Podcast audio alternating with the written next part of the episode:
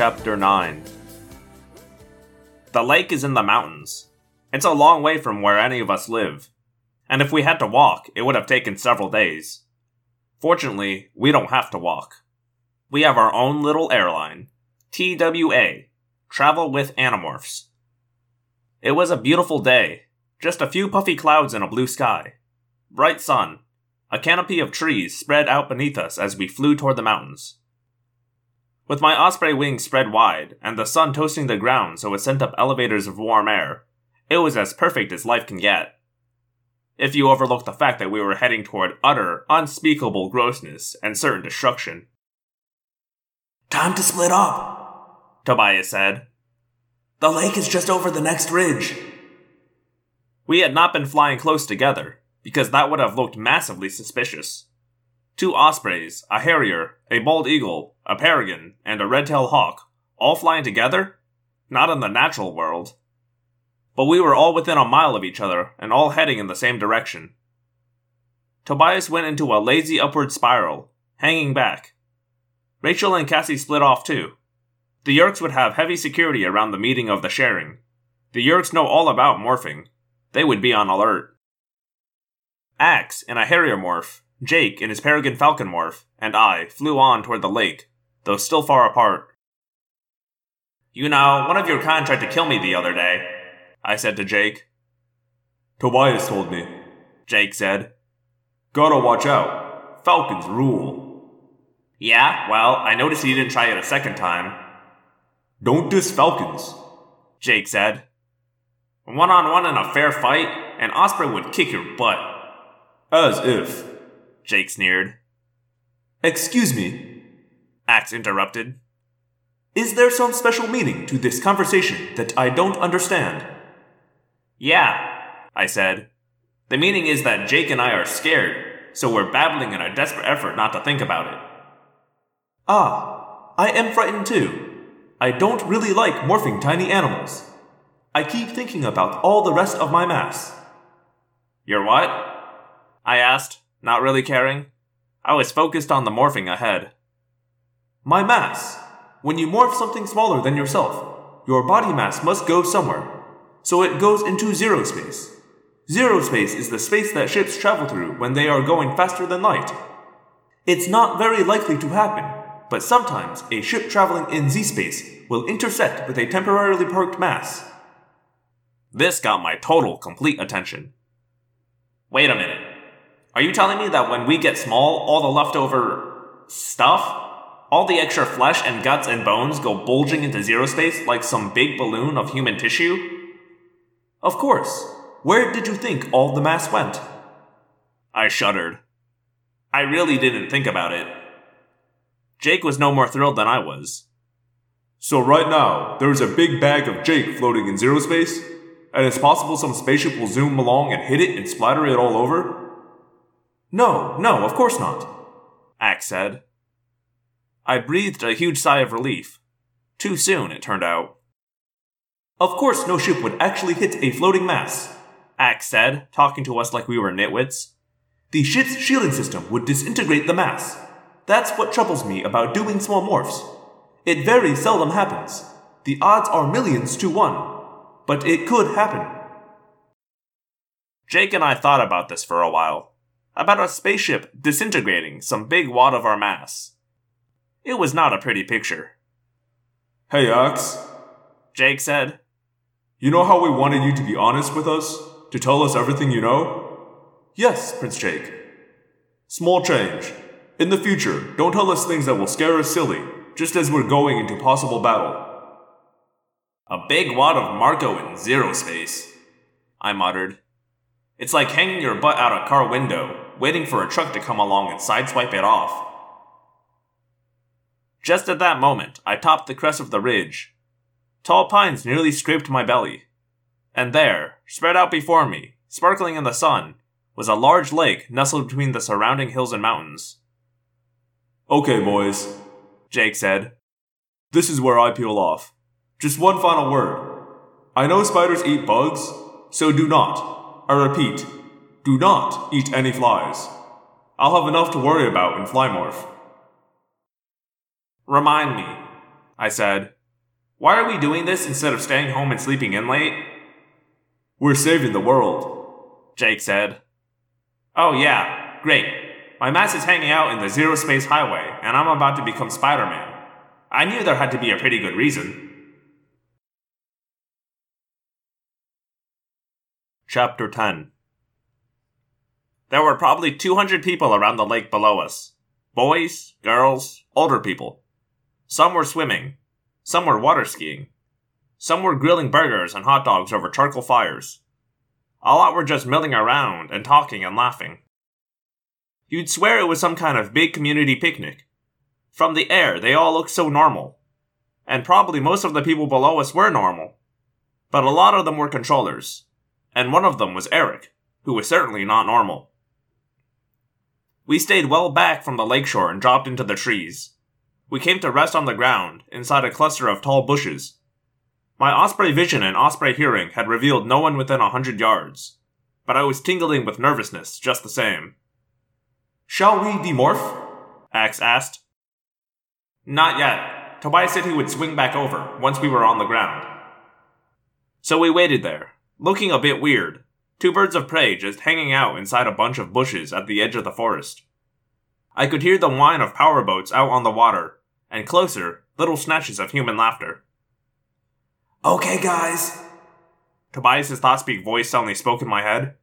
Looks clear to me. You've got a guy and a girl maybe a hundred yards off, but I think they're making out, so they should be busy for a while. I quickly began to demorph. One of the limitations on morphing is that you can't just morph straight from one form to another. You always have to return to your own body in between. In Ax's case, that meant returning to his Andalite form. That had to make him nervous. There were dozens of controllers just a few hundred feet away. Yeerks might overlook one kid sneaking around. They wouldn't overlook an Andalite. Are you ready to morph? Ax asked me, once we were back in our normal bodies. I'll never be ready to morph a spider, I said. My teeth were chattering, and it wasn't cold. I have to morph, Ax said. I can't stay here in Andalite form.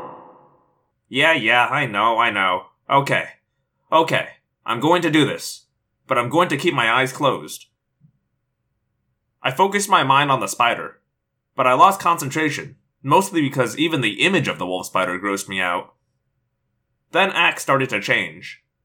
I knew, still, I couldn't just stand there and watch. I knew I had to morph. It can't be any worse than morphing a fly, right? Or an ant? I asked no one. Not that I wanted to think about the ant morph. We'd had a very, very, very bad time in ant morph. I closed my eyes and focused again. This time, I kept my concentration. I felt myself starting to shrink. Shrinking is always a little weird, but now I was also thinking about some big, disgusting balloon of Marco mass suddenly bulging out into zero space. Whatever zero space was. I could feel myself getting smaller. I could feel very strange things happening inside me. Sudden feelings of emptiness where organs were simply disappearing. And there was a distracting squishy sound that came up my spine and through my skull. The sound of bones turning to marrow, and of marrow sort of oozing away. I wouldn't be needing any bones, I guess. I kept my eyes tightly shut, not wanting to see what was happening, and I held on to my fears with a death grip of determination. I mean, if there's anything worse than being a spider, it's being some disgusting mix of half human, half spider. But then, pop, pop, pop. I could see. I tried to close my eyes, but no, I didn't have eyelids. It's very hard to close your eyes when you don't have eyelids. Eyes were popping open in my forehead. Eyes were erupting out of my head like zits. I almost lost it right then. I would have screamed if I had a voice any longer. But I was already half spider, and I was staring at Ax as he underwent a change very similar to my own. I was watching him with vision that was half human and half the shattered, broken mirror vision of the spider's compound eyes. Something horrifying was growing from the place on Ax's face where a mouth should have been. Something huge and bulging and foul. Two monstrous, swollen things like. like nothing I'd ever seen before. They were jaws, but huge and outsized. From the end of each one, a wicked curved fang grew. Sometimes you really, really need eyelids. there are definitely some things you don't want to have to see. I knew the same thing was happening to me. My bulging jaw parts grew till they entered my own distorted field of vision. Fortunately, I didn't have to worry too long about the jaws. See, I became distracted when legs suddenly exploded from my chest. Sprout! Four new legs, two on each side, just shot out of me, like I was a tube of toothpaste someone had stomped. They sprouted all Gumby unformed, then began to form joints. Way too many joints. My human legs and arms were changing to match these first spider legs. I fell forward, no longer able to stand erect. It wasn't much of a fall. I was already pretty small. The pine needles beneath me already seemed to be as big around as a human finger. Not that I had any fingers to compare with. All the while, new eyes kept opening suddenly where eyes absolutely did not belong. Some were compounded eyes, some weren't. Then, as if the extra legs and the mix and match eyes and the huge jaw and fang combo weren't enough, some new leg like thing came sprouting out of my. Well, out of where my neck used to be. They were like extra legs, only they weren't. I had no idea what they were, but they moved. Much later, I found out they're called pedipalps, a sort of cross between a mouth and a leg. My head was swelling compared to the rest of my body. It was gigantic, in a small way. My entire body was now divided into two big chunks a sort of bulging head and an even bulgier body. I was almost entirely spider now. The pine needles that had seemed as big as fingers were now as big as two by fours. As the last touch, strangely soft hairs began to grow from everywhere on my body. It was the hair that seemed to trigger the awakening of the spider brain. The wolf spider had good eyes for a spider, but it's all the thousands of tiny hairs that really get the spider brain's attention. They sense every subtle clue in the wind, every minor movement in every direction. And all of a sudden, it felt like the whole world was moving. Leaves, pine needles, the dirt beneath my claw tipped eight legs, bugs in the dirt, moles under the ground, birds in the air, all of it seemed to be hardwired into the hairs that covered my spider body. With all that sensory overload, the spider brain woke up. I had been afraid it would be like the brain of an ant, a mindless machine, or that it would be the terrified, fearful, panic stricken mind of a prey animal. But oh no. Definitely no. They didn't call it a wolf spider for nothing. This guy was tiny, no more than two inches from the end of one outstretched leg to the end of the farthest back leg. A toddler could easily crush him underfoot. But I guess it isn't size alone that makes a predator, because as soon as I felt the edge of that spider brain, I knew this boy was trouble. The wolf spider was a killer. Chapter 11 Hunger. That was pretty much what the spider mind had to say. Hunger. It was hungry. It wanted to hunt. It wanted to kill. It wanted to eat up a few nice juicy bugs. It was hungry. Did I mention hunger? And it didn't care what kind of bug. Could be beetles, could be grasshoppers, could be crickets, could be a big mean mantis. The spider didn't care. It ruled the world of bugs. It was to bugs what a lion is to a herd of antelopes. It was a shark among guppies. They could run from the wolf spider, but they couldn't hide. Motion! Something moved, left to right across my field of vision, and I was after it like a dog after a rabbit. Eight legs powered up, and I blew across the forest floor like a drag racer firing out of a starting gate. The world was weird to my eight spider eyes. I saw colors no human ever saw. It was like when you mess with the color and tint knobs on the TV. Things that should have been brown were blue, and green was red, or whatever. From some angles, the picture was almost clear, but a second later, everything would shatter into bits, and I'd be watching a million tiny monitors at once. I never could make logical sense out of it. But mostly what I saw was movement. I was very, very interested in movement. My eyes and every hair on my disgusting little body were about spotting movement. And when the right thing moved, my body just answered all on its own. It was a rush, as they used to say in my dad's day. A charge. It was like tapping into the main pipe of adrenaline. It was electric. It was nuclear. I blew across pine needles and fallen leaves and over patches of dirt, and I kept that moving bug in my field of vision, and I knew what I was doing. I mean, I knew I was Marco, a human in morph, and I knew I didn't really want to eat that racing bug. But man, I was too jazzed to stop. The prey was running and I was the predator.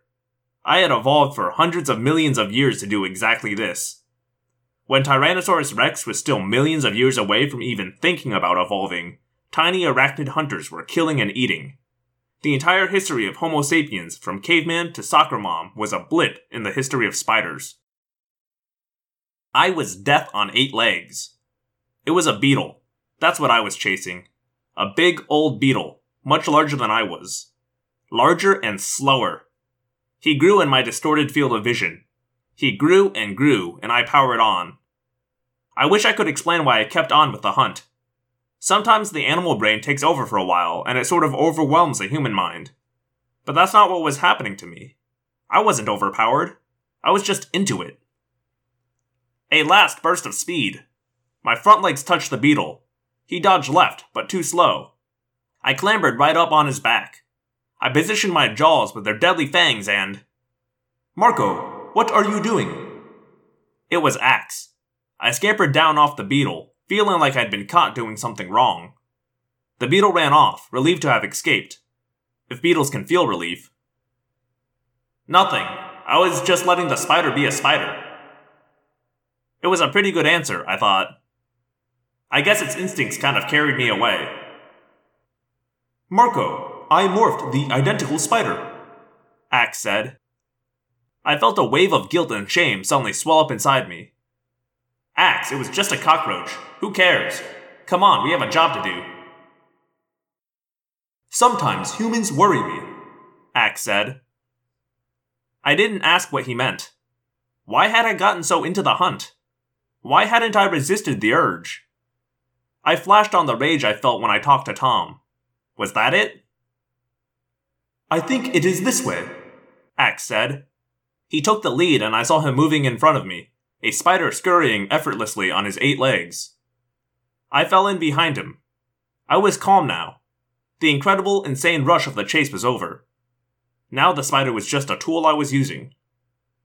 Suddenly, from the sky, something fell towards me. It landed right between Ax and me. A grasshopper, three, four times our size. It looked like an elephant. Then, thwap! It fired its huge hind legs and shot into the air. It disappeared as quickly as it had arrived. We raced on through the forest, covering the 200 feet between us and the edge of the party.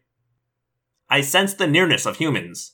I heard vibrations that might have been speech, but the voices were too garbled to make any sense out of. Hey, Marco, Ax, you guys around? It was Jake's ThoughtSpeak voice. Yes, Prince Jake, Ax answered. We are here. We're not pretty, but we're here, I added. Cool. I'm not exactly handsome myself. I'm in Flymorph. Haven't found our boy Eric yet, though. Something massive and slow appeared in the air above me. I scampered sideways. It landed slowly with a loud whoomph. A human foot. A shoe. Nike. You know, I've been worrying someone might step on me, I said. But humans are so slow. Be careful anyway, Jake said. Let me know if you find Eric. I don't know how I'm supposed to recognize him, I complained. These spider eyes aren't good at seeing distances, and human heads seem to be way up in the clouds, from where I'm crawling down here. But Ax and I went on, skittering swiftly through a forest of huge, slow moving legs and feet. But then, right in front of me, I saw it. It looked like a bare human foot, except that I could see through the skin through the toenails. With my eight strange, distorted spider eyes, I could see right through the electronic haze of the hologram. I could see what was beneath the hologram.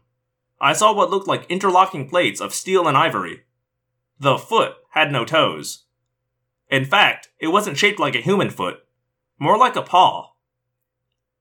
It was not human, and everything in my tingling, buzzing, hyper spider senses told me it was not alive. Ax, Yes, I see it. What is it? I do not know. It looks like a machine, almost. Like it's made out of metal. Yes, Ax said. I think your friend Eric may be an android. Hello, Phantomorphs, and welcome back to another episode of Audiomorphs, the Animorphs auditory experience. As always, this is your host, Daniel. Thank you for listening to another episode. I really don't have much to say here. Um, brief shout out to uh, podcast my friends run, The Equalizers. I was on that a couple episodes ago, uh, where I pitched an idea for the sequel to the movie Cool Dog, which was a lot of fun. Um, be sure to check that out. Other than that, uh, you know, the standard stuff. If you use iTunes, uh, please leave me a rating and review if you feel like it. Tell a friend if you feel like it. Contact me if you feel like it. If you do feel like doing that, you can do that at audiomorphscast at gmail.com or audiomorphscast.tumblr.com. I'd also like to give a brief shout out to my second podcast, OK Crusader. Uh, all one word. Just search it wherever you'd look for a podcast. It should pop up. It's one where I get some guests on and we discuss random characters from the Marvel unofficial wiki and how dateable we find them. We're into excuse me, we're into season two, uh, which is bigger stunts, wetter jokes. It's a good time. I downloaded an air horn app on my phone. Uh, other than that, I uh, don't really have anything to say, so I'll just get on out of here and see you next week. My name is Daniel, and I believe one day the Andalites will come. Until then, we fight